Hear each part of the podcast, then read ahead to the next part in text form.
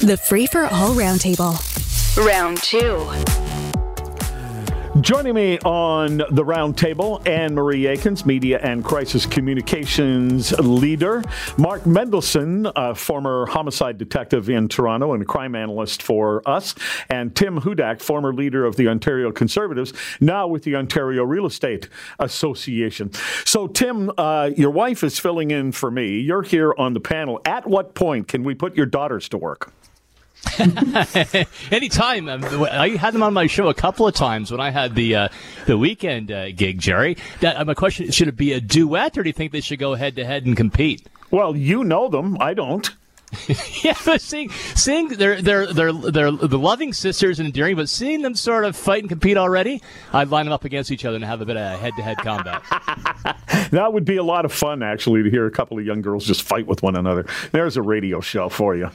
All right, so Anne Marie, are you for or against this idea of taking the cars out of High Park? And would you go along with the idea some of my listeners had, if the cars go, so do the bicycles?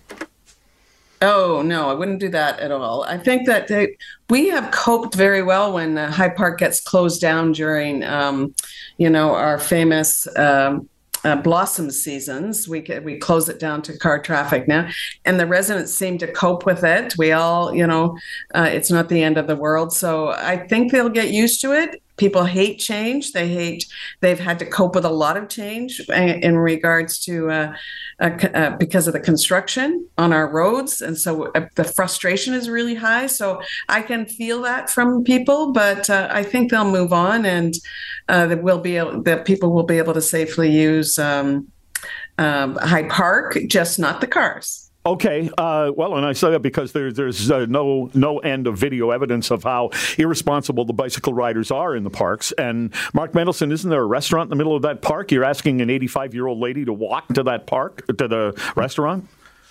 No, yeah, and there is one, actually. But, this has been an ongoing problem now for quite some time, Jerry. I mean, we recall you and I were talking about people complaining about vehicles in Hyde Park, cars in Hyde Park, and the speed and not obeying stop signs. And then, there was enforcement, and people got upset that there was too much enforcement. And then went on to the bicycles and to the rollerbladers and the skateboarders. And, they wanted the police to go in and deal with them and enforce the speed limits. And they did that. And then people complained there was too many police, and now we're saying close it off, don't close it off. And yesterday was an interesting demonstration there. I mean, most people were appalled by the fact that that they were being cut off from all of this, and and they're also complaining, of course, that they were not consulted. We've had so many studies by the city, by Toronto Police, by City Works. Sit everybody down at a table, figure out what to do. I mean, I think bicycles have to be allowed in there. That's how, people have been bicycling there for 100 years. And whether we have to have more stringent controls and time controls and time of day controls with respect to cars, then let's deal with it. But this has been an ongoing subject for such a long time now. Just sit down and everybody just figure something out. Tim, Rodney King comes to mind. Can't we all just get along? You'd wonder. Look, one of the joys of talk radio is you can weigh in on issues that you know little about with no consequences whatsoever. So here goes. I don't live in that neighborhood. I'm not there that often. Like 3 or 4 times I have been there. I saw the bikes as the main problem, Jerry. I saw them tearing down the hills, running through crosswalks, through stop signs. It was a risk to our family. So my view on this, enforce the rules and crack down on bikes as much as you would on cars. Make sure people follow it, and they'll get it straight. All right, so another fight going on, and that is Metro and some of their workers. It's kind of weird. Like, some of their stores are open, some of their stores aren't. They have different unions involved, apparently.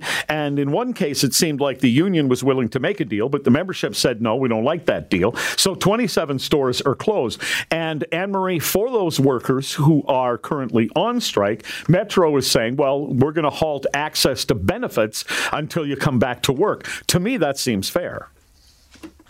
I think it is actually normal too that during a strike, it's usually by the second week, which we're going to go into, the benefits start getting cut off as well, because if you're not on the payroll, then you're not getting benefits. That's kind of how it works.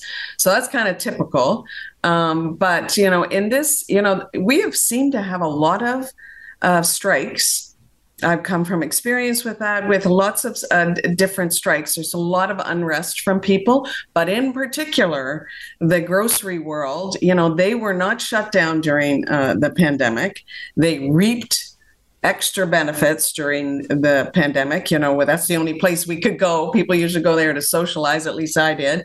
And the restaurants were closed, so you had to buy extra food. We all got into bread making. So they really reaped the benefits from it, and they didn't get hurt like the rest of us did, many of us did during the pandemic. So, and grocery workers are kind of some of the lowest paid. They're like all retail workers. So I can see why they're upset generally, and that the workers, I think, are getting a lot of sympathy, not the grocery chain. Well, Mark, the grocery stores have lost a lot of whatever goodwill they might have had. I don't know if people had goodwill or bad will to the grocery stores. It was just one of the very essential things in our lives, and we went and bought groceries and we went home, and that was pretty much it. My first job, other than a paper route and cutting people's grass, was at a grocery store. But of late, with the price-fixing scandals and not only extra profit, but extra profit margin, which makes you start to wonder if, in fact, they are jacking prices to some degree,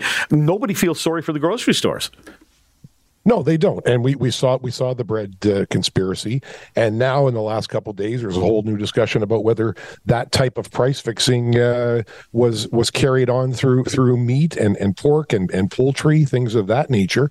And that's ongoing now, too. So nobody's going to have a tag day for anybody who owns one of these grocery stores. But I think it's important to note, even though the benefits are going to be cut off as per their current working agreement, which Unifor had signed up, signed along with some time ago, that Unifor also has an emergency benefits fund in their bank as well. So it's not like these employees are going to go and try and get their prescriptions filled and there'll be nothing there.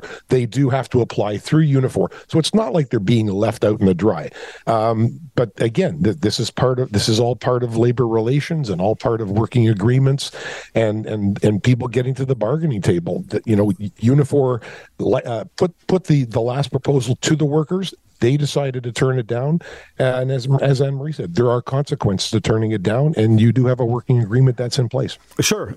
Tim, if we're going to have a system that allows people to fight by actually shutting down their employer, then you have to agree that the employer has the right to fight back too.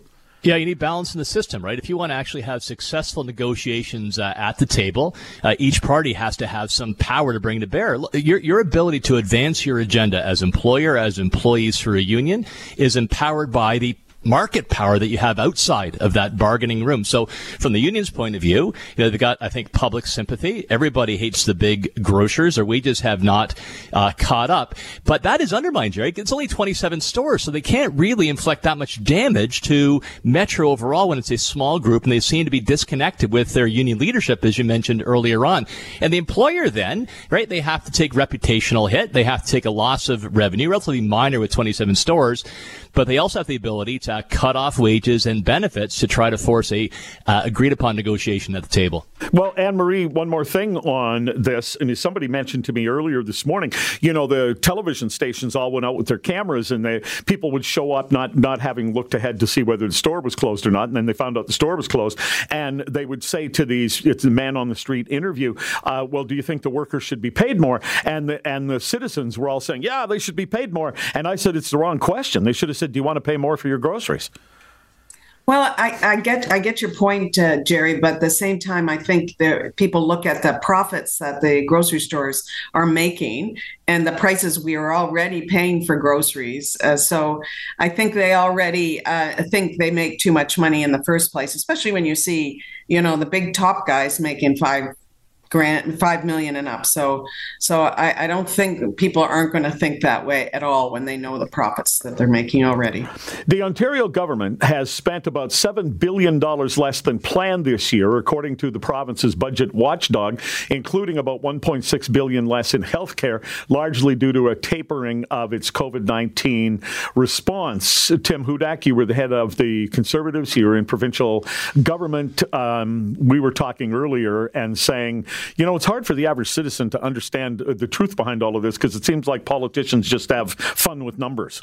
Oh, well, sure. Or even the accountability officer can do the same if they're trying to drive a point. We're halfway through the fiscal year, so we'll see as this emerges, to get to the third and fourth quarters, how far ahead of they might be on plan. But look, I actually find it refreshing, Jerry, that a government is actually underspent. Like, I mean, how many years do we have governments regularly overspending, driving up deficits and then debt? And if they are ahead of schedule, top priority for me, paying down the debt. All the money that we borrowed, that my kids, your grandchildren listening out there are going to have to pay with interest higher now over time. I hope they're ahead of schedule. Pay down some of that debt.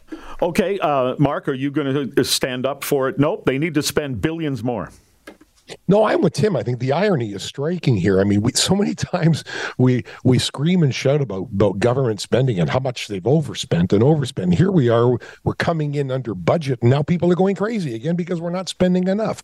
And Tim is right. We have to wait and see the end of the year. I mean, a lot of this underspending was because of an overestimation with respect to the expenses related to COVID. So that's good. So we underspent on COVID. If there's going to be a surplus at the end of the day, then maybe it has to go to the deficit. Maybe some more of it has to go to health care and long-term care facilities. But I think, isn't it nice to be in a position where we've got extra money to figure out what to do with?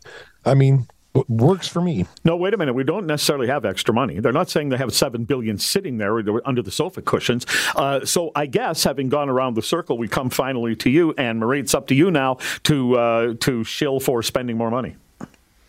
Well, I think if I'm going to think from the point of view of people that are waiting for healthcare services, that have had to bounce around hospitals, trying to get their mother into a long-term care facility that is decent, that has air conditioning, that isn't going to mistreat their parent.